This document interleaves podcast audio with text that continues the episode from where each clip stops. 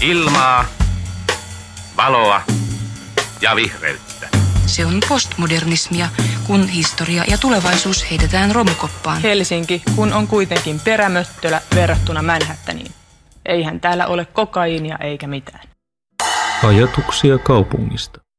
Tervetuloa Ajatuksia kaupungista podcastin pariin. Asukkaat pitävät lähiluontoa ehkä jopa entistä tärkeämpänä kuin aiemmin. Olemmehan ottaneet lähiympäristöön entistä tavallista enemmän kontaktia näin koronavuoden aikana. Luontoarvot on myös toisinaan vähän konfliktissa tämän meidän laajenevan ja tiivistyvän kaupungin kanssa ja ehkä tässä ihan viime aikoina näitä arvoja onkin testattu aivan oikeusasteita myöten muun muassa tämän Pirkkolan sisäliikuntahallin ja Patterimäen raidejokerilinjauksen osalta. Tällä viikolla suuntaamme siis katseemme luontoarvoihin ja, ja toisaalta kaupungin rakentamiseen ja miten nämä asiat sopivat oikein yhteen. Studiossa on kanssani Jussi. Moi moi. Ja, ja tosiaan minä eli Noora, ja koska emme ole kumpikaan ympäristöasioiden asiantuntijoita, olemme kutsuneet mukaamme ympäristötarkastaja Tuomas Lahden kaupunkiympäristön toimialalta ympäristöpalveluista. Tervetuloa mukaan Tuomas. Terve kaikille, kiitos kutsusta. Kiva, kun pääsit mukaan. Ja, ja mm. jos nyt ihan tässä, jotta päästään alkuun ja, ja kuulijat tietävät vähän enemmän sinusta, niin esitteletkö lyhyesti itsesi ja kerrot vaikka, että mitä oikein ympäristöpalveluissa puuhaat? Joo, mä olen siis Tuomas Lahti töissä Helsingin kaupungilla ympäristöpalveluissa ja, ja siellä ympäristötarkastajan tittelillä. Ja ympäristöpalvelut on tällä hetkellä Helsingin kaupungin kaupunkiympäristötoimialan osa. Aiemmin ennen organisaatiouudistusta 2017 toimi siis itsenäisenä ympäristökeskuksena, eli vanha, vanhaa virastoaikaa. Ja, ja tällä hetkellä siis mun työpöydällä on, on kahden tyyppisiä asioita, eli valmistelen pilantuneen maan kunnostuspäätöksiä ja, ja sitten näiden pilantuneen maaperän työmaita valvon, mutta tässä tämän päivän aiheessa niin kiinnostavampi on ehkä se toinen puoli, eli Eli ympäristöpalveluissa myös, myös tota, valmistelen erilaisia luonnonsuojeluun liittyviä kokonaisuuksia. Erityisesti virkistyskäyttöön, näiden luonnonsuojelualueiden käyttöön, hoito- ja käyttösuunnitelmien valmisteluun osallistun, mutta sitten myös entistä enemmän, enemmän tähän maankäytön luonto, luontovaikutuspuoleen, niin siihen on päässyt, päässyt mukaan. Ja koulutukseltani olen siis biologi Helsingin yliopistosta valmistunut ja syntyperäinen helsinkiläinen, että koko ikäni täällä asunut ja luonnon, Helsinki, helsinkiläisen luonnon tällainen jonkinlainen sekakäyttäjä, että harrastan luontoa myös vapaa-ajalla. Seka- ja viihdekäyttäjä. kyllä on. Hyvä, tosi hienoa, kun, kun pääsit mukaan tosiaan. Ähm, meillä onkin täällä, Jussi tosiaan voin tässä paljastaa, on valmistellut meille erinomaisen jaksorungon.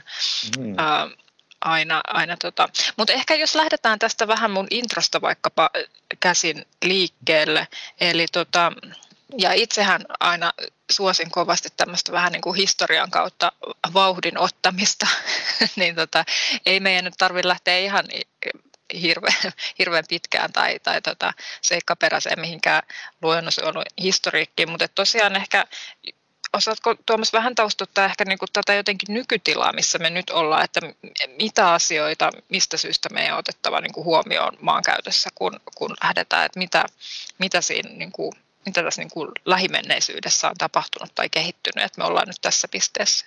Joo, tota, no ehkä jos vähän katsoo sinne, sinne historiaan, niin tosiaan tämä Helsingin ympäristön suojelu on, on niin pitkät perinteet omaava, omaava tota, toimiala. Ja Helsingissä jo vuosisadan alusta asti ollaan, ollaan alettu pikkuhiljaa kiinnittää huomiota siihen, että, että kaupungistumisen myötä ja omien elintapojen myötä ja teollisu, teollistumisen myötä niin se lähiympäristö on tavalla tai toisella pilaantunut. Ja sitten on jossain vaiheessa todettu, että, että tota, jätevesien laskeminen siihen viereiseen puroon tai lahteen ei ollutkaan hyvä juttu tai, tai sitten tota, jätteiden polttaminen sisäpihoilla uunissa ei, ei ollut hengitysilman kannalta hyvä juttu. Ja tätä kautta on sitten Helsingin tällainen ympäristön suojeluhistoria alkanut ja aika pitkään on ollutkin Helsingissä ympäristön suojeluviranomaisia, mutta, mutta sitten tämä luonnonsuojelullinen puoli, niin siinä tietysti yleisherääminen on varmaan tapahtunut siellä 50-60-luvulla. Tällaisia historiallisia merkkipalveluja tietysti voi luetella esimerkiksi 50-luvulla alkoi alko Yhdysvalloista tulla kummia tarinoita, että lintuja oli yhtäkkiä vähemmän ja hyönteisiä vähemmän. Ja, ja, ja siihen aikoihin sitten Rachel Carson julkaisi suositun ajatuksia herättäneen kirjansa Hiljainen kevät. Ja, ja se on jonkunlaisena lähtölaukauksena pidetty tällaiselle modernille luonnonsuojeluaatteelle. Mutta sitten tässä viime aikoina, niin, niin tota, ää, mitä nyt sanoisin, 90-luvulta alkaen ollaan niin kuin globaalisti ja EU-tasolla ja valtion tasolla ja Helsingin tasolla yritetty pysäyttää tätä vallitsevaa luonnon köyhtymistä. Ja se on ollut agendalla aika pitkään jo ja vuosikymmenet vieriin ja, ja ollaan yleensä kymmenen vuoden välein todettu, että, että luonnon monimuotoisuuden heikkentymistä tai taantumista ei ole saatu pysäytettyä. Ja, ja nykyään toimitaan siis esimerkiksi luonnonsuojelun osalta niin sellaisen lain alaisuudessa, joka on vuonna 1996 tullut voimaan tämä nykyinen luonnonsuojelulaki, että, että ainakin siitä asti ollaan samoilla, samoilla lainsäädännöllisillä askelmerkeillä toimittu. Mutta että nyt tosiaan niin kuin sanoit, niin tässä tällä hetkellä jossain määrin ollaan niin kuin siinä sellaisessa tilanteessa, että, että lähiluonnon merkitys korostuu aika niin kuin, ehkä jopa ennennäkemättömällä tavalla, näin, näin voisi ehkä sanoa. Mainitsit tämän, tämän luonnonsuojelulain tota, äh, ikään kuin että 90-luvun loppupuolelta on se. Ja sittenhän tietysti niin kuin maankäyttöä, jos ajatellaan niin kuin yleisesti, niin maankäyttö- ja rakennuslakihan on myöskin sieltä ikään kuin 90-luvun loppupuolelta ja, ja tota 2000-luvun alusta. Niin, niin tota, näillä nyt on tietysti laajemminkin ollut semmoinen tämän, tämän hetken toimintaa määrittelevä rooli ja, ja tietysti sitten nyt MRL uudistetaankin vähitellen. Mutta mietin, että miten, miten niin kuin, jos ihan lyhyesti sanoit, että et, et, niin kuin mitkä olisivat niin kuin tärkeimmät pointit sit sieltä MRLstä tai tämän luonnonsuojelulaista, niin kuin semmoiset ihan, ihan lyhyet nostot, että mit, mit, mitkä on niin kuin semmoiset, jotka just vaikka tätä maankäyttöä koskee? Joo, en, en ole siis missään tapauksessa maankäyttö- ja rakennuslain asiantuntija, mutta sen parissa jossain määrin teen töitä, niin, niin tärkein asia ehkä tähän kontekstiin nostaa on se, että siis maankäyttö- ja rakennuslain ensimmäisen luvun ensimmäisessä pykälässä todetaan, että, että kaava, kaavasuunnitelmat ja muu maankäyttö pitäisi, pitäisi perustua selvityksiin, jotka antaa riittävät tiedot tällaisista välittömistä ja välillisistä vaikutuksista esimerkiksi ihmisten elinoloihin, mutta sitten myös kasvi- ja eläinlajeihin ja luonnon monimuotoisuuteen. Eli sieltä tulee velvollisuus selvittää riittävissä määrin erilaisten kaavahankkeiden luontovaikutukset. Ja se on tietysti hyvä kysymys, jota, jota jatkuvasti käydään niin kuin, että rajanvetoa sen kanssa, että mikä on riittävä selvitys. Ja siihen ei tietysti ole yksiselitteistä vastausta, koska hankkeet on erilaisia ja kohteet on erilaisia, mutta, mutta se on niin kuin se lähtökohta, joka tulee sieltä maankäyttö- ja rakennuslain puolelta. Ja sitten luonnonsuojelulain tosiaan tavoite on, on niin kuin yksinkertaisuudessaan se, että meidän luonnon monimuotoisuus pysyy sellaisena kuin se on eli ylläpitäminen. Ja se on tietysti tavoitteena jo riittävä tällä hetkellä, koska se, niin kuin todettu, niin se taantuu meillä, meillä Suomessa eri, eri indikaattorien mukaan luonto edelleen. Että, että siitä luonnonsuojelulaki lähtee, että pyritään sitä luontoa ylläpitämään ja suojelemaan. Ja sitten luonnonsuojelulaista tosiaan tulee maankäyttö, maankäyttö- ja kaavoitukseen ohjaavina tällaisia niin sanottuja kovia luontoarvoja, joiden huomiointi on lakisääteistä Eli tällaisina kovia, kovina luontoarvoina voidaan pitää luonnonsuojelualueita, luonnonsuojelulailla suojeltua luontotyyppejä ja sitten esimerkiksi muinaismuistolaki on jossain määrin tämän samantyyppinen. Mutta sitten luonnonsuojelulaista tulee myös näitä tiukkaa suojelua edellyttäviä lajeja.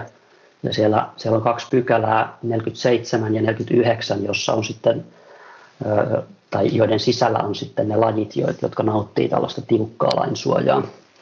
Jos nyt lyhyesti käydään vielä, niin se 47 pykälä sisältää tällaiset kansallisesti määritellyt erityistä suojelua nauttivat lajit, joita on muun muassa esimerkiksi lahokaviosammali, josta meillä Helsingissä on nyt viime vuosilta aika paljon tullut tietoa lisää.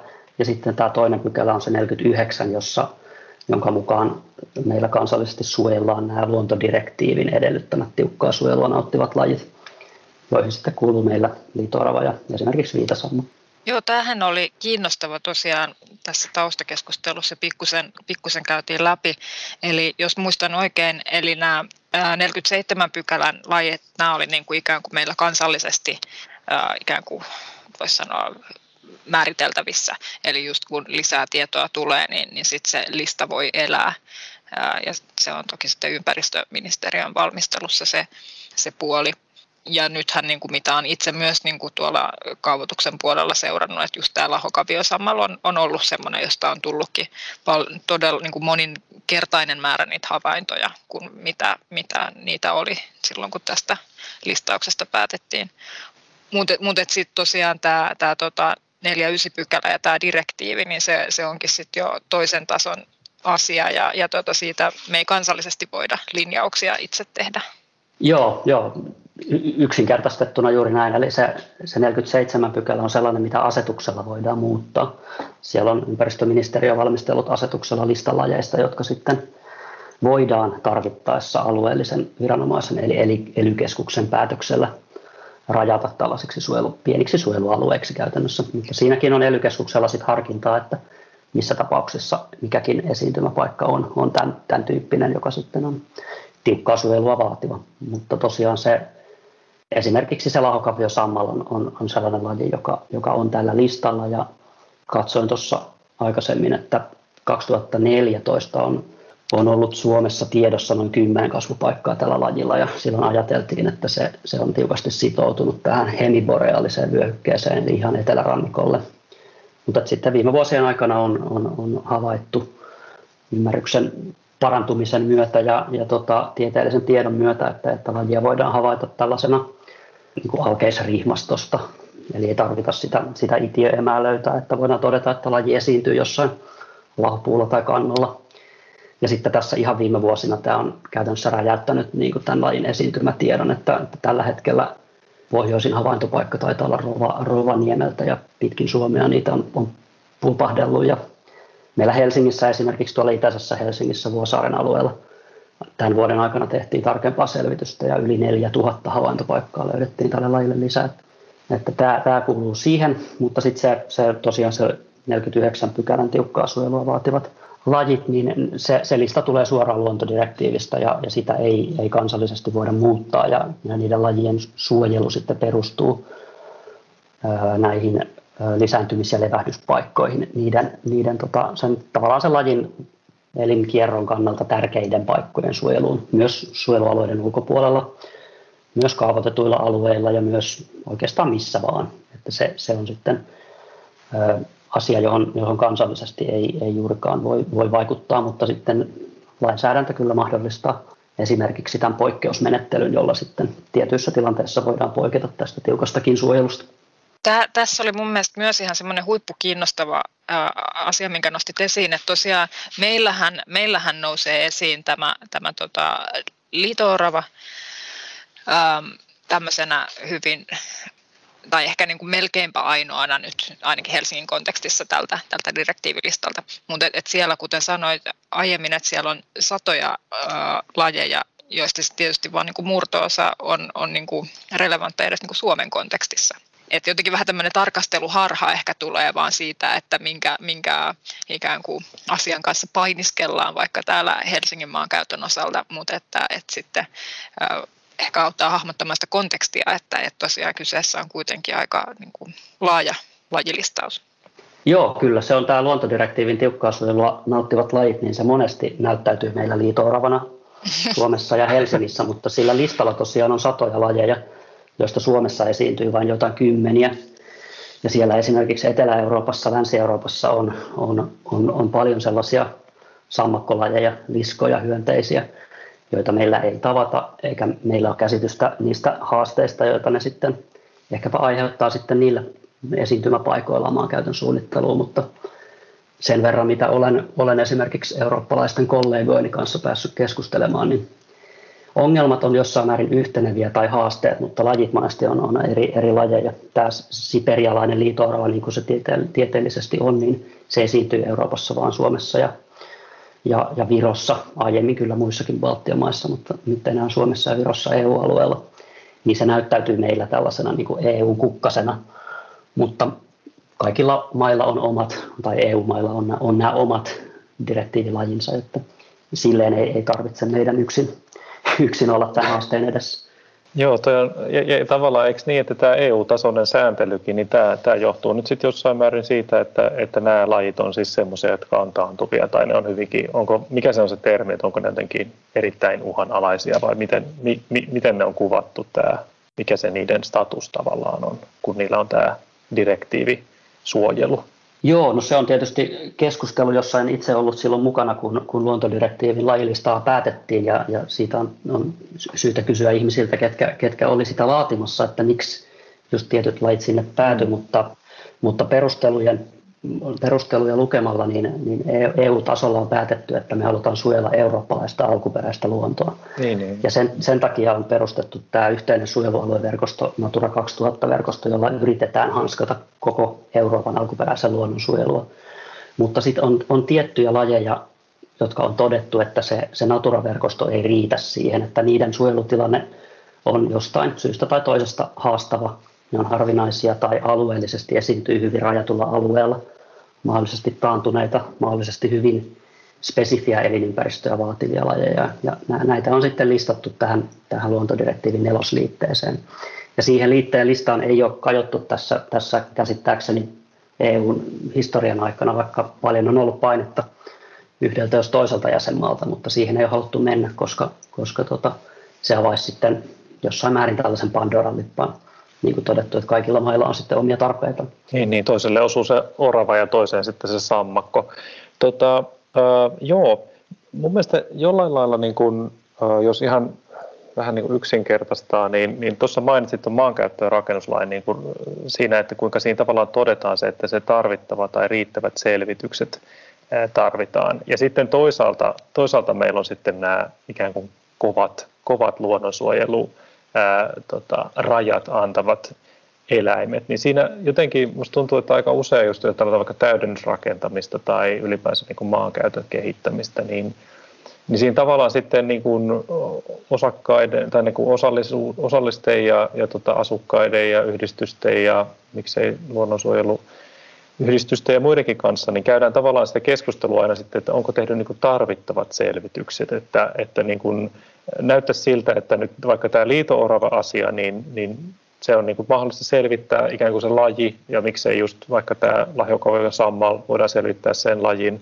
rooli. Mutta sitten siinä on paljon niin kuin monimutkaisempi ja monitahoisempi tämä keskustelu sitten näistä muista luontoarvoista. Niin miten nyt sitten, jos ajattelet tätä teidänkin toimintaa, niin miten sitä niin kuin lähdetään, mistä siinä lähdetään liikkeelle tai miten sitä selvitetään, että että, että täyttyykö nyt sitten se riittävä selvitystarve ja, ja niin poispäin? Joo, erittäin hyvä kysymys, johon tietysti ihan niin kuin yksiselitteistä vastausta ei, en pysty antamaan, mutta jos niin kuin pohdiskelen tätä miettii, niin, niin me tietysti ympäristöpalveluina pyritään tuottamaan koko kaupungin tasoista luontotietoa, joka olisi relevanttia kuvaamaan meidän helsinkiläisen luonnontilaa. Että me, me toimitaan jossain määrin tällaisen oman lainsäädännön alla, joka on aika vähän tunnettu tämä laki kuntien ympäristönsuojeluhallinnosta, mutta, mutta että siellä on kuitenkin osoitettu tehtäviä kunnan ympäristöviranomaiselle ja, ja niiden myötä me tehdään erilaisia selvityksiä, lajistoinventointeja. Esimerkiksi pyritään pysyä kartalla siitä, että miten se liito levinneisyys koko kaupungissa menee ja missä on arvokkaita esimerkiksi luonnontilaisen kaltaisia metsiä ja missä, missä on arvokkaita lintualueita ja, ja miten niillä lintualueilla ehkä linnustolla jopa menee vuosittaisilla laskennoilla. Mutta että tämä kysymys sit siitä, että mikä on missäkin hankkeessa se, se oleellinen luontotieto, jotta voitaisiin täyttää se maankäyttö- ja rakennuslain mukainen vaatimus, että meillä olisi riittävä tieto mm. luonnon monimuotoisuuden niin kuin välillisistä ja välittömistä vaikutuksista, niin tämä on tosi haastavaa ja niin kuin sanoin aiemmin, niin yksikään kaava maapallolla ei ole vielä hankkeensa aikana selvittänyt kaikkia vaikutuksia luonnon monimuotoisuudelle. Että mm. ne, ne, se, se lajimäärä on, on hurja, joka, joka pitäisi selvittää vaikka, vaikka tota, yksittäisenkin metsään rakennettavan talon takia, jos haluaisi olla varma kaikista vaikutuksista, mutta, mutta että meillä on sellainen ehkä niin kuin historian osoittama jonkunlainen paletti, että mm. selvitetään selvitetään esimerkiksi kaupungin tasoisesti arvokkaita luontoalueita, lintualueita, kasvikohteita ja sitten näitä erityistä tiukkaa suojelua vaativia lajeja. Mutta sitten sen meidän tarjoaman koko kaupungin luontotiedon lisäksi, niin hyvin monesti kaava, kaavahankkeessa tehdään täsmentäviä selvityksiä. Ja, ja se sitten oikeastaan kyllä sen kaavan niin kuin, ominaispiirteiden myötä selviää, että mitä ne on. Jos lähes, läheisyydessä on vaikka virtavesi, niin sitten tehdään, tehdään selvityksiä, jotka liittyy siihen vesialueeseen ja jos läheisyydessä on merenrantaa tai rakennetaan vaikka veden päälle, niin sitten pohditaan, että mitä siellä veden alla on ehkä ollut aikaisemmin. Tämän tyyppisiä asioita, mutta siihen ei ole yksiselitteistä vastausta ja niitä pohditaan aina tapauskohtaisesti. No nyt kun tuli näistä ää, riittävistä selvityksistä ja ehkä vielä tästä Helsingin kontekstista puhe, niin voisitko niin jotenkin yleisesti ehkä luonnehtia sitä, että kun, kun tota, jos nyt vielä voin painottaa, että kun Jussi tai minä emme ole näitä luontoasiantuntijoita, mm. mutta että et näin niin kuin yleistiedon varassa, että puhutaan usein niin kuin suomalaisesta metsästä noin keskimäärin, joka on ehkä tämmöistä puupeltoa ja, ja näin, ja sitten, että et mikä on vaikka helsinkiläisten metsien ikään kuin tila tai että minkälaisia, mi, miten ne sijoittuvat tämmöisen niin, arniometsä, mm. arniometsä puupelto akselille. niin, että et, minkä kanssa olemme tekemisissä? Joo, metsähän on lähtökohtaisesti dynaaminen elinympäristö ja, ja siellä tapahtuu muutoksia luontaisesti erilaisten sukkessiovaiheiden ansiosta. Myrsky saattaa kaataa puita tai tuli, tuli tuhota metsää ja sitten se pikkuhiljaa muuttuu jonkunlaiseksi ja yleisesti ottaen käytetään tällaista, tällaista niin kuin vanhaa metsää, luonnontilaista metsää, arniometsää tällaisena terminä, jota, jota pidetään, pidetään niin kuin arvokkaimpana. Ja näin se varmasti onkin, en, en sitä tosiaan kiistä. Mutta siis tilanne on meillä Helsingissä se, että meillä on aika pitkään ollut meidän tota, metsät, eri, erilaiset metsäalueet tällaisen niin kuin taloudellisen hyödyntämisen ulkopuolella. Eli niitä ei ole käytetty tällaisen perinteisen metsätalouteen, jossa, jossa tiety, tietyn ajan välein poistetaan puita. Ja tämä on sitten edesauttanut siihen, että meillä on alkanut tässä pikkuhiljaa muodostua aika aika merkittäviäkin tällaisia vanhan metsän piirteitä meidän kaupunkimetsiin. Tietysti enemmän niihin isoihin metsiin, joissa, jossa on edellytyksetkin siihen, siihen tota, ää, niin kuin metsäksi tulemiseen. Mutta että me, meillä Suomessa tämä luonnon monimuotoisuuden hupeneminen, niin pitkälti si, siihen liittyy pitkälti se, miten meidän metsillä menee, koska metsät on tälleen pinta-alallisesti suurin, suurin elinympäristöporukka. Ja meillä on eniten metsässä viihtyviä lajeja niin tämän, tämänhetkisen tiedon mukaan ja, ja meidän metsäluonnolla tällä hetkellä ei mene mitenkään mairittelevasti johtuen pitkälti siitä, että valtaosa meidän metsistämme on, on talouskäytössä ja, ja tällaisia paikkoja, joissa metsän annetaan, annetaan tota oman dynamiikkansa mukaan toimia, niin niitä on vähemmistö. Ja tota, Helsingissä sitten on jonkunlainen tällainen välimuoto syntynyt, että metsiä hoidetaan kyllä, mutta ennen kaikkea niin kuin virkistys, metsinä. Ja sitten tosiaan, kun, kun hoito on ollut selvästi pienimuotoisempaa kuin vallitseva metsänkäyttö esimerkiksi Uudellamaalla, niin se on nyt alkanut viime aikoina näkyä siinä, että meillä on Helsingissä selvästi, selvästi niin kuin laadukkaampaa metsää kaupunkimetsissä kuin ehkä keskimääräisesti tuolla ympäröivällä maaseudulla Uudellamaalla. Ja tässä on tiettyjä lajiesimerkkejä, joita voi tietysti nostaa. Liito-orava on niistä ehkä se tunnetuin, että, että se on, voidaan ajatella tällaiseksi vanhahkon metsän kuusikon lajiksi, joka viihtyy, viihtyy oikein hyvin meidän kaupunkimetsissä, mutta ei ole missään tapauksessa ainoa. Että kanahaukka on ehkä toinen tällainen paras esimerkki lajista, joka on perinteisesti ajateltu, että se on vanhojen kuusikoiden tällaista oikein hämyisten metsiä laji, mutta Helsingissä tällä hetkellä on Euroopan tiheän kanahaukkakanta, että viihtyy erittäin hyvin meidän kaupunkimetsissä ja löytää ruokaa myös tuolta ihan kivikaupungista. Joo, nämä lajit oli mun mielestä tosi hyviä ja kiinnostavia nostoja ja ehkä vielä se, että, että tuossa taustakeskustelussa jotenkin kyselin sitä, että, että mitä tässä on oikein tapahtunut, kun en itse vaikka muista, että liitooravasta olisi niin kuin käyty sanotaan vaikka parikymmentä vuotta tai reilu kymmenenkään vuotta sitten niin kuin vielä ihan hirveästi keskustelua, että miten tämmöinen yksi laji on nyt voinut nousta, nousta esiin, mutta että kerroit, että, että liitoorava olisikin tämmöinen niin kuin paluumuuttaja Helsinkiin. Joo, kyllä. Eli liitooravasta tiedetään, että se on esiintynyt Helsingissä – Magnus von Wrightin päiväkirjoista muun muassa löytyy, löytyy tietoja, että hänelle on tuotu liitoaravia, jotka on löydetty jostain läheisestä metsästä. Hän on sitten luonnontieteilijänä ollut niistä kiinnostunut, mutta tota, historiallisten metsänkäyttömuutosten takia oletettavasti liitoarava hävisi Helsingin, Helsingin lajistosta ja varmaan ei ollut yleinen ehkä Etelä-Espoossakaan tässä vielä 50 vuotta sitten. Mutta jotain, jotain tapahtui 2000, 2000-luvun aikana, että, että Liito-oravasta muistan nähneeni tällaisen dokumentin, jossa on pohdittu, oliko 90-luvulla, että, että se saattaa olla taantumassa jopa Nuuksion kansallispuistossa. Ja metsän, metsänsuojelijat on ollut huolissaan sen tilasta siihen, siihen aikaan. Mutta sitten 2000-luvun alkupuolella, kun, kun Etelä-Espoossa alettiin, alettiin valmistautumaan tuon länsimetrojatkeen kaavoittamiseen, niin havaittiin, että liito itse asiassa onkin runsastunut aika, aika voimakkaasti, aika tiiviissäkin kaupunkirakenteessa silloin 2000-luvun alussa ja, ja 2010-luvulla se on sitten selvästi sieltä Etelä-Espoosta levittäytynyt meille Helsinkiin, että ensimmäinen reviiri löydettiin 2014, jonka jälkeen sitten kannankasvu on ollut aika nopeata.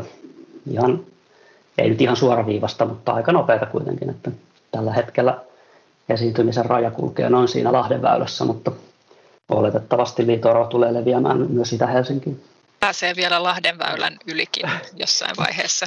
Kyllä se on, se on tullessaan ylittänyt kaikki kehätiet ja kaikki moottoritiet sieltä Nuuksiosta, että kyllä se Lahdenväylästäkin yli pääsee. Pääsee kaiken yli. Tota, toi on minusta niinku hyvä esimerkki just tämä liito että kun, kun se, se kuvastaa semmoista muutosta myös, että tämä luonto tavallaan, että se ei ole ihan semmoinen eh, paikallaan pysyvä ää, luonnon arvot, niin ne, ne ei tavallaan ole ihan paikallaan pysyviä, vaan, vaan ne, ne kehittyy ja, ja mä oon ymmärtänyt, että joillain alueilla aika nopeastikin on, jos on ollut tämmöisiä vaikka aiemmin käytössä oleita alueita ja sitten ne on päässyt metsittymään ja muuta, niin, niin sinne luonnonarvoja itse asiassa syntyy aika nopeastikin. Pystytkö tämmöistä kommentoimaan mitenkään, että oletteko seurannut näitä luonnonarvojen kehitystä? Joo, no se, se varmaan se tarkastelu tulos riippuu pitkälti siitä, että minkä tyyppistä elinympäristöä tarkastellaan, että metsäluonnon osalta niin, niin se, se muutos ei, ei se ehkä kovin nopeata ole, jos ajatellaan vaikka, vaikka tota, päätehakkuun jälkeen taimikon kautta vanhan metsän äh, dynamiikan omaavaksi vanhaksi metsäksi päätyy, niin kyllä se on sadan vuoden prosessi.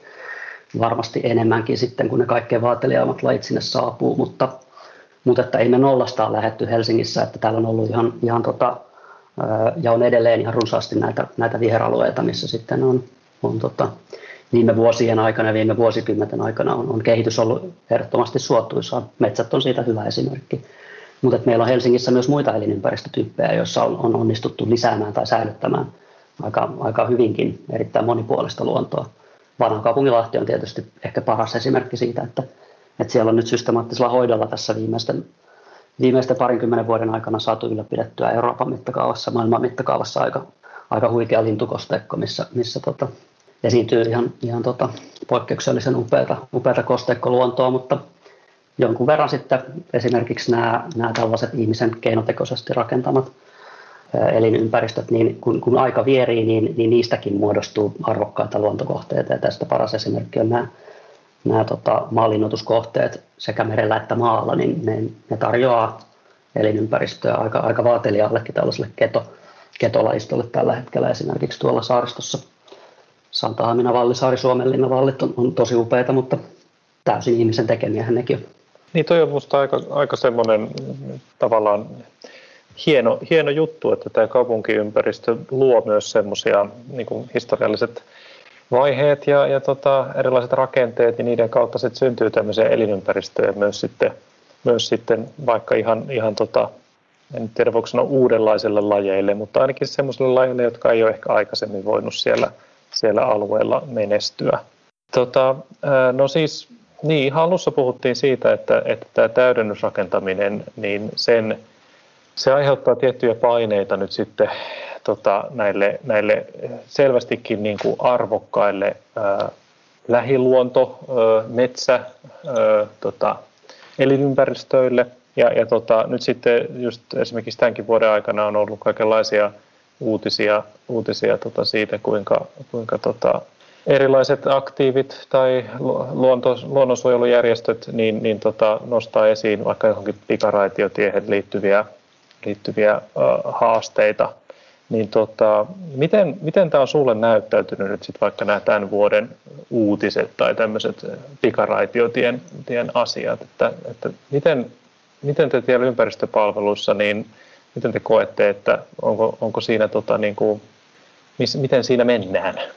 Joo, hyvä, hyvä kysymys. Me tosiaan siis tämän organisaatiouudistuksen jälkeen Helsingin kaupungin ympäristöpalvelut ei, ei enää toimi yksinäisenä tai yksittäisenä virastona niin kuin aikaisemmin, eli, eli me ei enää anneta sitä sellaista virallista lausuntoa kaavahankkeista, mikä ehkä saattaa näyttäytyä siltä, että, että niin kuin meidän toiminta ei, ei, ei ehkä olisi niin näkyvää siinä näissä kaavakysymyksissä, mutta se, se ajatus tässä organisaatiouudistuksen taustalla on ollut se, että nyt me osallistutaan ympäristöpalveluina ja ympäristönsuojeluviranomaisina siihen kaavavalmisteluun jo siellä alkuvaiheessa ihan niissä ensimmäisissä keskusteluissa ja pyritään sitten muodostamaan mahdollisimman hyvä, hyvä kaavaratkaisu.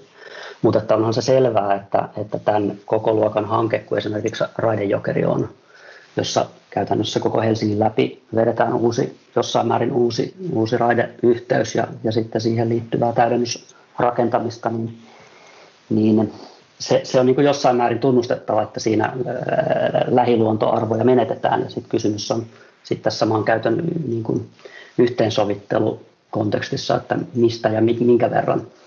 Mutta että kyllä tämä, niin kuin totesit, niin on selvästi tämän vuoden aikana ja ehkä tässä viime vuosien aikana tämä, tämä kiinnostus ja sitä kautta sitten vaikuttaminen siihen, siihen omaan lähiluontoon ja siihen kohdistuviin hankkeisiin lisääntynyt. Myös meillä yhteydenotot on varmaankin kasvaneet tässä, tässä viime vuosien aikana tämän, tämän asian ympärillä. Voidaanko vielä itse asiassa tässä, tässä nyt lyhyesti, tai, tai osaat varmaan Tuomas hyvin selventää tai ikään kuin kerrata, että, että mistä on ollut nyt, niin kuin, mitä pykälää olikaan hyödynnetty näissä esimerkiksi Pirkkolan hallin tai, tai tota, Patterimäen ää, keisseissä. Ei, ei nyt niin, että tässä tarvitsisi olla mikään how-to-opas opas tähän valittamiseen, mutta et, et mä luulen, että tämä on varmaan aika monelle jäänyt vähän epäselväksi, että mikä, mikä se pointti tässä oikein oli ja mikä sen niin kuin pykälän tarkoitus nyt niin kuin mahtaa olla. Tiedän, että et ole ollut säätämässä lakia, mutta ehkä joku sivistynyt arvaus myös, myös sen pykälän tarkoitukseen voi olla. Joo, eli tässä varmaan itse kullekin on, on selvinnyt aika niin kuin, uutena asiana ehkä, että, että luonnonsuojelulaki 57 pykälä on olemassa. Sitten sen olemassaoloa ei ole ehkä kovin moni tiedostanut vielä muutama vuosi takaperin, mutta siellä on tosiaan luonnonsuojelulaissa on ollut jo 90-luvun lopulta pykälä, joka mahdollistaa alueelliselle luonnonsuojeluyhdistykselle, että he voi saattaa viranomaisen eli ely tietoon epäilyn siitä, että joku on rikkomassa tai rikkonut luonnonsuojelulaissa säädettyjä asioita. Eli se on, on käytännössä varmaankin lainsäätäjällä ollut se taka-ajatus, että, että meillä ö, yhteiskunnassa on muitakin toimijoita kuin vain viranomaiset, ja mekään ei kaikkea nähdä, että, että luonnosta kiinnostunut järjestö pystyy havainnoimaan, mitä ympäristössään tapahtuu, ja jos havaitsee, että nyt on tapahtumassa laittomuus, niin sitten sen pystyy tuoda viranomaisen eli ely tietoon ja ely on sitten käsiteltävä tämä, tämä ilmoitus ja annettava siitä hallintopäätös, että onko syytä epäillä, että kyseessä on luonnonsuojelulain vastainen toiminta vai ei. Ja sitten tästä, tästä hallintopäätöksestä on, niin kuin tiedetään, niin siitä on, on mahdollisuus valittaa hallinto-oikeuteen. Mutta tämä ei, ei, mun tietääkseni ei ole ollut mitenkään kovin yleisessä käytössä tämä, tämä pykälä, ei ainakaan meillä Helsingissä. Ja ja ehkä sen, sen löytyminen, en, en tiedä mikä siinä on taustalla, mutta kyllä tämä on olemassa olevan lainsäädännön mukainen menettely luonnonsuojelujärjestöille. Ja siinä tosiaan luonnonsuojelulaki ei, ei rajaa luonnonsuojelujärjestöjen määrää tai, tai anna yksin oikeutta esimerkiksi luonnonsuojeluliitolle, että kaikki sellaiset järjestöt, joiden, joiden tota tehtävänä on luonnonsuojelu, niin voi sitten tätä menettelyä käyttää. Niin ei ole mitään tämmöistä sertifioitu luonnonsuojelujärjestö leimaa, jota voi hakea. Mutta mut siis niin, mun mielestä oli tärkeää myös nostaa esiin, että et, niin ähm, et ol, olen huomannut ja, ja varmaan ihan niin kuin syytäkin olla ikään kuin turhautunut siitä, että jos vaikka nyt Raidejokeri-hanke on saattanut, en tiedä onko faktisesti ähm, ikään kuin viivästynyt, mutta että, että iso hanke siinä kuitenkin sitten äh, seisoo, kun, kun näitä asioita selvitellään ja äh, valituksia käydään läpi, mutta, mutta itse tuo pykälä mun mielestä kuitenkin niin kuin kuulostaa tosi tarpeelliselta. Ja, ja tota, et toki on nyt ehkä ihan hyvä kysymys, että miten se nyt on sitten noussutkin ehkä tällä uudella, uudella tavalla äh, esiin ja, ja tullut käyttöön, mutta että, että en ole ainakaan itse niin kuin vielä sillä perusteella, että se nyt jonkin verran saattaa elämää tällaista hankaloittaa tai sitä rakentamista vähän hidastaa, niin en olisi ainakaan niin kuin, näin tämmöisenä pikkupoliitikkona en olisi valmis sitä itse kuitenkaan niin kuin poistamaan, vaikka usein kriittisiä niin kuin äänenpainoja toki, toki näistä eri valitusmahdollisuuksista kuuluu. Niin, kyllä mäkin näen tavallaan, että tuo on osa semmoista, on tätä pikkuveli valvoo kansalaisyhteiskuntaa, eli, eli jotenkin just sitä, että, että erilaiset paikalliset tahot pystyy ottamaan kantaa paikallisiin asioihin, koska heillä on paikallistuntemusta niihin asioihin. Ja tietysti nyt sitten varmaan just, että jos tota aletaan hyödyntää jotenkin systemaattisesti ja niin kuin masinoimaan erilaisia kaikenlaisia päätöksiä niin kuin vähän asioista, mitä ei ehkä enää niin tunnetakaan tai sillä lailla vaan mekaanisesti, niin sitten siinä voi tulla varmaan vähän niin kuin painetta just siihen, siihen lain muuttamiseen tai muuhun, mutta, mutta sinänsähän just se, että kun tämähän on aika tämmöinen tekninen kenttä ylipäänsäkin, itse asiassa tota, Sä niin Tuomas, aikaisemmin kerroitkin, että te olitte tavallaan, aikaisemmin oli ympäristökeskus ja, ja, ja nyt te olette sitten niin ympäristöpalvelu, osa, osa tätä niin kuin kaupunkiympäristöä ja toimialaa ja muuta, mutta siis just tämä, että kun, kun teillä on ollut tietty rooli aikaisemmin ja nyt ja sitten on vielä elyn rooli, niin voitko sä ihan vähän lyhyesti avata vähän sitä, että miten tämä teidän työjako tai ylipäänsä niin kuin nämä roolit menee, kun se, se, musta tuntuu, että se ei ole niin kuin mitenkään selvä yleisesti, että mitä kaikkea ely tekee ja mitä te teette ja näin poispäin. Joo, ei, ei varmaankaan ole. Se on varsinkin organisaatio-uudistukset näin isossa organisaatiossa kuin Helsingin kaupunki, niin siinä kestää työntekijöilläkin hetki, hetki tota, opetella oikeat lyhenteet ja, ja tota, muistaa, että kuka oli missäkin töissä, mutta siis tämä ympäristösuojelun hallinto on, on tota, myös luonnonsuojelulain mukaisesti jaettu eri, eri viranomaisille ja, ja alueellinen ö, ympäristön ö, suojelu esimerkiksi Helsingissä, niin me toimitaan kunnan viranomaisena ympäristöpalvelu edelleen. Tiettyjä lakisääteisiä tehtäviä on erityisesti ympäristövalvonnassa tuolta ympäristönsuojelulain puolelta. Myönnetään tiettyjä lupia, esimerkiksi ne pilaantuneen maan kunnostusasiat, erilaiset meluvalvonta-asiat, pölyvalvonta-asiat, tämän tyyppiset on, on selvästi niin kuin meidän tehtäviä ja sitten luonnonsuojelulain valvonta on niin kuin pääsääntöisesti Uudenmaan ely tehtäväkenttää myös meillä Helsingissä.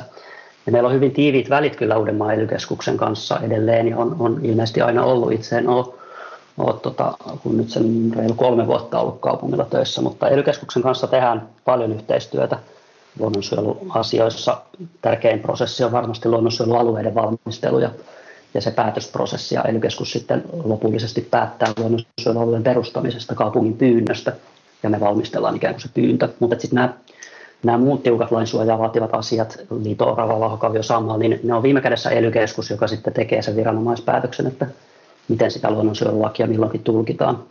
Me toimitetaan havaintotietoja aika paljon, kerätään aineistoa kaupungin, kaupungin sisältä ja, ja tota, käydään maastossa ja kirjoitellaan sitten maastokäynneistä muistioita ja Ely sitten niitä hyödyntää omissa prosesseissaan, mutta, mutta tota, en tiedä vastasinko kysymykseen.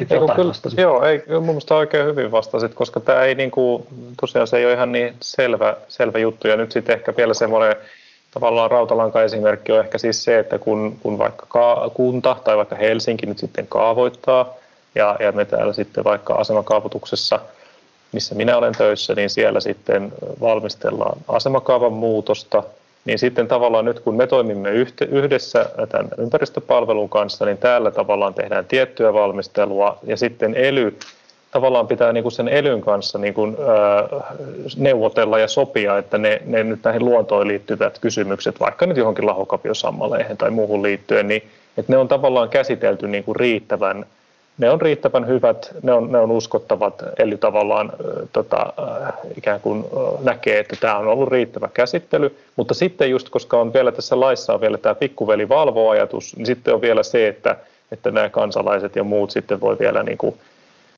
voivat valittaa tavallaan elystäkin ja voivat toki valittaa kaavasta, mutta niin kuin, että silloin, silloin tulee vielä niin kuin tämä kansallinenkin taso siihen ja oikeusistuimet ja muut tota, oikeuden tahot ja muut tähän mukaan. Eli tavallaan se on aika, se on aika monimutkainen himmeli sitten lopulta, miten nämä luontoarvot jotenkin, ää, miten niitä niin kuin käsitellään ää, siinä kaavoitusprosessissa. Joo, kyllä, kyllä, kyllä. Muistan itsekin opiskeluaikoina joskus joku aika sitten, niin tätä ympäristön suojelun hallintoa ja ympäristölainsäädäntöä kun opiskeli, niin joku sen tosi fiksusti sanoi, en tiedä, saattoi olla Tapani Veistola ehkä jossain, jossain YVA-kurssilla taisi olla, sanoi, että tämä ympäristösuojelulainsäädäntö on jossain määrin niin kuin sipuli, eli siinä on eri kerroksia ja sitten sieltä jostain sisältä löytyy se viimeinen sana, onko se sitten ympäristöministeriö tai jossain tapauksessa jopa, jopa EU-komissio, mutta, mutta se on tosi monikerroksinen kyllä se rakenne. Kaikki me yritetään pitää toisemme ajan tasalla ja tehdä loogisesti samoja, samantyyppisiä päätöksiä, mutta, mutta siinä on kyllä hyvin monta kerrosta siinä että saada varmuus vaikka jonkun toimen lainmukaisuudesta. Että jos vaikka nyt miettii näitä viimeaikaisia oikeusprosesseja, niin, niin ei, ei ne missään tapauksessa ole yksinkertaisia. Se nyt on, on huomannut myös siitä, että sieltä saattaa eri oikeusasteista tulla ö, eri suuntainen päätös samasta niin, asiasta. Joo, joo, kyllä.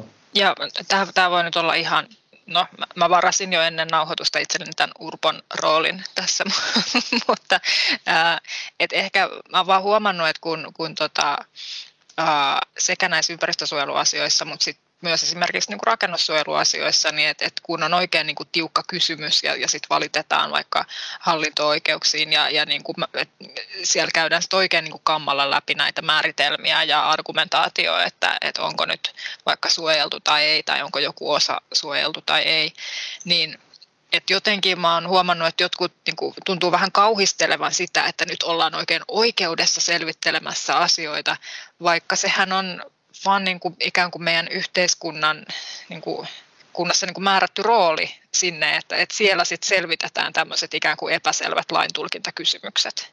Näin niin kuin ehkä lyhyesti ja todellakin ei juristin suusta näin määriteltynä, mutta et, et ehkä niin kuin se, että et kun se...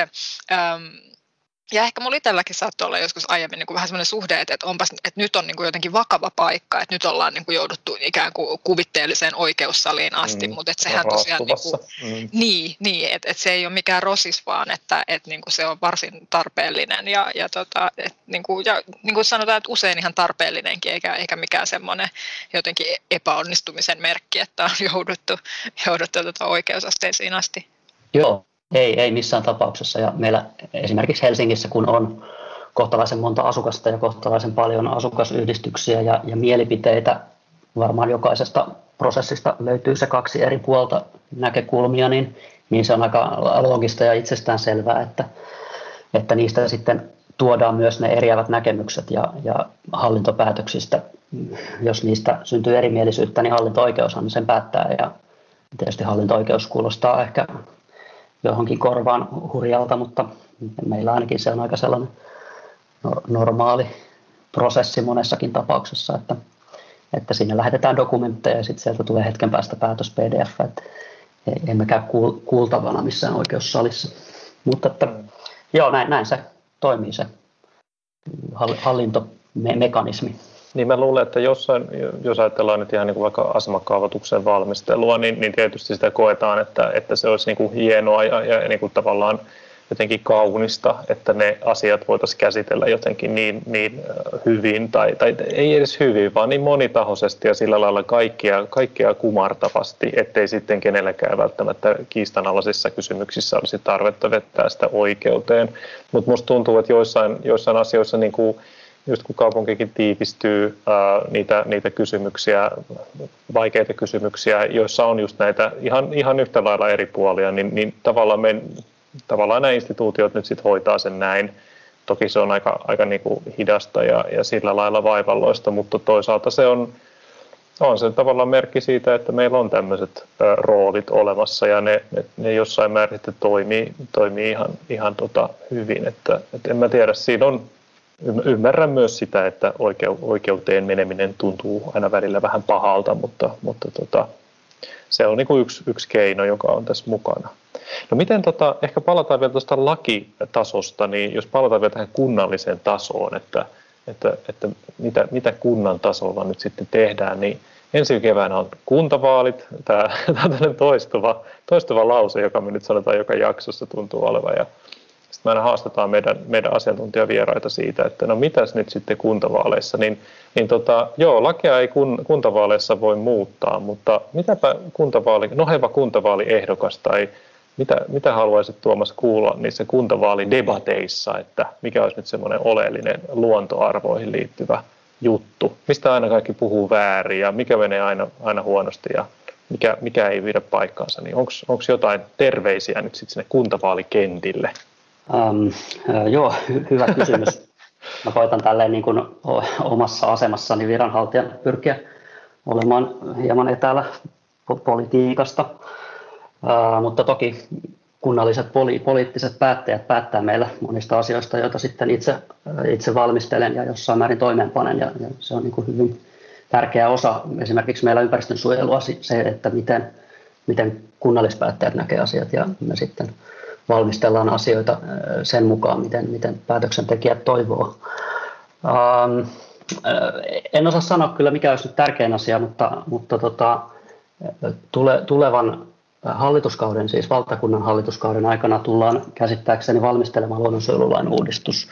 Ja se on kyllä yksi, yksi merkittävin asia, että miten, miten, mitä sinne sitten tullaan kirjaamaan tässä, tässä tota, lähivuosien aikana, koska ehkä on, on rehellistä sanoa, että nykyinen luonnonsuojelulaki ei ole onnistunut pysäyttämään Suomen luonnon taantumista ja, ja sinne on ymmärtääkseni tulossa lisää näitä ihan näitä kovia luontoarvoja ja sitten niiden, niiden tota, päätösten vaikutukset myös Helsingissä otetaan huomioon, koska samaa lainsäädäntöä noudatetaan kaikissa Suomen kunnissa. Mutta tota, kyllä se kaupunkistrategia on se meidän keskeinen, keskeinen dokumentti, jossa, jossa sitten määritellään kaupungin linjaukset. Että se, mitä sinne kirjataan, niin sillä on, on, on suuri merkitys. Ja kyllä me ollaan ympäristöpalveluissa oltu varsin tyytyväisiä nykyiseen kaupunkistrategiaan. Että siellä on aika voimallisesti noussut esiin näitä meidän meidän ajamia arvoja, intressejä, mutta yhteensovittaminen myös niiden muiden kanssa, niin se ei, se ei tunnetusti ole yksinkertaista tai helppoa ehkä vastoin. Mutta en, en lähde kyllä nyt neuvomaan poliitikkoja kuitenkaan tälleen avoimesti. Mutta niin kuin tässä taustakeskustelussa vähän tuli myös ilmi, tai, tai niin kuin, että näinhän se on, että, että ja, ja kuten tässä jaksossakin on tullut ilmi, että, että niin monet asiat tässä niin kuin pohjautuu kuitenkin siihen lainsäädäntöön, mm. että, että en sano sitä, totta kai kuntatasollakin on liikkumavaraa ja ehkä on tosi tärkeää osoittaa semmoista ikään kuin tahtoa sen luonnon monimuotoisuuden turvaamiseksi ja niin kuin taisit tuossa ainakin taustakeskustelussa sanoa, en tiedä tuliko se jo tässä esiin, mutta että mun mielestä se oli tosi hyvä huomio, että, että niin kuin isompia haasteita tämän monimuotoisuuden turvaamisen osalta on, on se, että, että just nämä niin kuin ihan tavalliset lajit taantuu. Niin, että niin kuin siinä mielessä on ehkä niin kuin vähän niin kuin virheellistä tai niin kuin vaikeaa, jos, jos niin kuin luonnonsuojelu vie ajatukset vaan niihin niin kuin nyt vaarantuneisiin lajeihin, kun jotenkin pitäisi ehkä sitten olla semmoinen laajempi uh, jossain määrin niin kuin suojelu tai, tai tota, turvaamistahto, voiko näin, näin ajatella? Joo, joo tämä on kyllä ihan, ihan totta ja itse tätä voimakkaasti liputan tätä ajatusta, että monesti luonnonsuojelulla pyritään eri mekanismein suojelemaan niitä jo harvinaisia tai alun perinkin harvinaisia vaattelijaita lajeja, jotka esiintyy yleensä rajatuilla alueilla tai rajatuissa elinympäristöissä ja, ja ehkä syystä tai toisesta on, on hätää kärsimässä, mutta Kyllä se suurempi haaste meillä tässä länsimaisessa yhteiskunnassa näyttää olevan se, että ne ihan tavalliset lajit taantuu. Eli eniten meillä taantuu ne lajit, mitä meillä on eniten. Ja tämä on sellainen niin kuin systeeminen ongelma, johon pitäisi, pitäisi löytää ratkaisuja aika nopeasti, koska tämä on tietysti tullut esiin aika, aika hyvin tämän vuoden aikana, tämä hyönteiskatoasia, että, että hyönteisten määrät on, on havaittu, että ne on, ne on merkittävästi pienentynyt erilaisilla alueilla tällaisessa modernissa yhteiskunnassa. Ja ja vähän samantyyppisiä asioita havaitaan vähän kuin tutkitaan niin kuin lajiryhmää kuin lajiryhmää. Itse lintuharrastajana lasken lintuja vuosittain ja näistä sitten kertyy havaintomassaa, josta pystytään todeta, että miten yksittäisellä lajilla menee vuodesta toiseen, niin e- e- eniten yksilömääräisesti siellä on pudonnut ihan tavalliset lajit, niin kuin pajulintu. Miljoonia yksilöitä puuttuu siitä, mitä, mitä on ollut joitain kymmeniä vuosia sitten. Ja, ja tällaiset kehityskaaret, niitä on hyvin vaikea havaita, jos laji on kuitenkin vielä kohtalaisen runsas jos se näkee joka päivä, niin ajattelee, että se sitä niin kuin yksilömäärällisesti on vähemmän kuin viime vuonna tai 20 vuotta sitten. Mutta, mutta tämä on suurimpia haasteita kyllä sen tavallisen luonnon, luonnon taantuminen, että kun kaikki lajit koostuu populaatioista, jotka lisääntyy keskenään ja jos siellä yksilömäärä vähenee, niin jossain vaiheessa se populaatiokin häviää ja tämä on sellainen vähittäinen, vähittäinen kuristuminen, jota on hyvin vaikea monesti havaita, mutta, mutta siihen liittyen sellaisen tavallisen luonnon arvostus on, on se, mitä itse niin kuin haluaisin nostaa esille kyllä. Mm. Eikö ole, tota, joo, tämä on hyvä huomio just tämä, että nämä, erityisesti nämä vähän niin kuin arkiset lajit, joita me nähdään ö, paljon, niin että niistä jotenkin no ensinnäkin on tietysti vaikea nähdä just semmoista muutosta, mitä siinä saattaa tapahtua, jos se on hirvittävän radikaali. Mutta jos muistan oikein, että esimerkiksi hyvin monet lokkilajit on, on tota, jossain määrin niin kuin rauhoitettuja tai, tai että ainakaan ne kannat ei ole mitenkään hirvittävän vahvoja. Et, et, mun lokki on hyvä, niin kuin, tai lokkilajit on hyvä esimerkki siitä, että ää, lintulajeista, joita pidetään jopa vähän niin kuin inhottavina ja että niitä mm. on niin kuin aina liikaa joka paikassa. Lentävä rotta. niin, niin, sieltä. Kiitos Jussi. Joo, mä, mä puhun nyt kansan syvistä riveistä. Aivan, aivan. Ei, mut, juu. Joo, joo, tämä on, meillä Helsingissä on tietysti omasta sijainnistamme ja laistostamme johtuen muutamia kestoaiheita, mistä puhuttaa vuodesta ja vuosikymmenestä toiseen, ja lokit on yksi niistä. Valkoposkihani tietysti toinen, mutta, mutta lokkilajien suhteen niin on tärkeää myös muistaa, että niitä on aika erilaisia lajeja. Syyt, miksi laji runsastuu tai taantuu, niin niitäkin on monia. Ja meillä Helsingissä esimerkiksi on nyt viime vuodet nähty se, että harmaa ja merilokin määrät on vähentynyt huomattavasti ensisijaisesti johtuen siitä, että MS on kaatopaikalla on lopetettu tämä sekajätteen vastaanotto niihin avokasoihin. Ja se oli niin kuin ison, ison kaatopaikan ympäristössä tavallaan mahdollistui tällainen ylitiheä kanta, joka nyt on, mm. on lähtenyt taantumaan ja se on, sitä voi pitää tällaisena niin, kuin, niin sanottuun jonkunlaiseen normaalitilanteeseen paluuna. Mutta sitten meillä on toisia lokkilajeja, jotka taantuu muista syistä ja, ja tämä selkälokki on meillä, meillä sellainen teemalaji ollut jo pitkään, joka, joka tota, on, on erittäin uhanalainen. Se on meillä Helsingissä esiintyy kyllä, pesii sekä saaristossa että, että kaupungin katoilla ja, ja tota, on pitkä matkan muuttaja, joka talvehtii siis Afrikassa ja jostain syystä selkärokkien kannat on koko Suomessa ollut aikamoisessa syöksykierteessä. Et meillä Helsingissä itse asiassa ilahduttavasti selkälokeilla kanta on hieman kasvanut tässä viime vuodet. tilanne ei ole, ei ole lainkaan huono, mutta, mutta, mutta naurolokki on sitten toinen, toinen laji, tämä must, mustapäinen ja aika kova, kova ääninen laji, joka on, on taantunut selvästi. Että syyt, syyt on moninaiset, mutta, mutta tota, kyllä ne kaupunkilokit kuuluu tänne meidän, meidän kaupunkiin varmasti jatkossakin niiden kanssa näin. pärjätään tavalla tai toisella. Äh, mä mietin, nyt varmaan ollaan jo aika äh, jakson kalkkiviivoilla, mutta semmoinen äh, jotenkin ajattelin, että on positiiviseen klangiin on kiva, kiva lopettaa jakso, niin mietin, että, että nyt tästä kuulija kun pohtii tykönänsä, että mitä, mitä voi oikein niin kuin jotenkin omalta osaltaan tehdä, niin sä mainitsit tuossa taustakeskustelussa jotain ainakin tämmöisiä kampanjoita tai, tai muita, mitä ympäristöpalvelut niin, aivan, käynnistänyt, joo. niin tota, mitä, mitä voi nyt vaikka helsinkiläinen tai, tai ehkä muuallakin kuunteleva voi tehdä mm. oman lähiympäristönsä ja luonnon monimuotoisuuden eteen? Joo, hyvä, hyvä kysymys. Voi tehdä paljonkin tällaisia välillisiä ratkaisuja tietysti, mitkä on, on vaikea omassa lähiympäristössään hahmottaa. On tällaisia liikkumiseen, kuluttamiseen, ruokavalioon liittyviä asioita, missä monesti se ympäristövaikutus on ulkoistettu johonkin muualle, mutta merkitys ei ole lainkaan vähän. Se esimerkiksi sillä, mitä, mitä ravintoa käyttää, niin sillä on aika merkittävät ympäristövaikutukset. Mutta sitten se oman, oman jonkunlaisen lähipiirin, lähialueen maankäyttö, niin siihen me monesti voidaan vaikuttaa omalla pihalla. Jos, jos asuu taloyhtiössä, jolla on piha-aluetta tai, tai, tai näin, niin kyllä, kyllä sellaiset kaikenlaiset luonnon monimuotoisuutta lisäävät teot, niin niillä on vaikutusta isossa kuvassa, jos on mahdollisuus vaikuttaa siihen, että esimerkiksi osa osa siitä nurmikosta jää ajamatta, jätetään niittymäiseksi tai, tai pystytään ylläpitämään jonkunlaista vahvuutta siinä lähistöllä tai, tai tälleen, niin, niin niillä on pienes, pie, pieniä asioita, joilla on isossa kuvassa kuitenkin merkitystä sille, ehkäpä jopa sille harvinaistuvallekin lajistolle, mutta ennen kaikkea sille tavanomaiselle.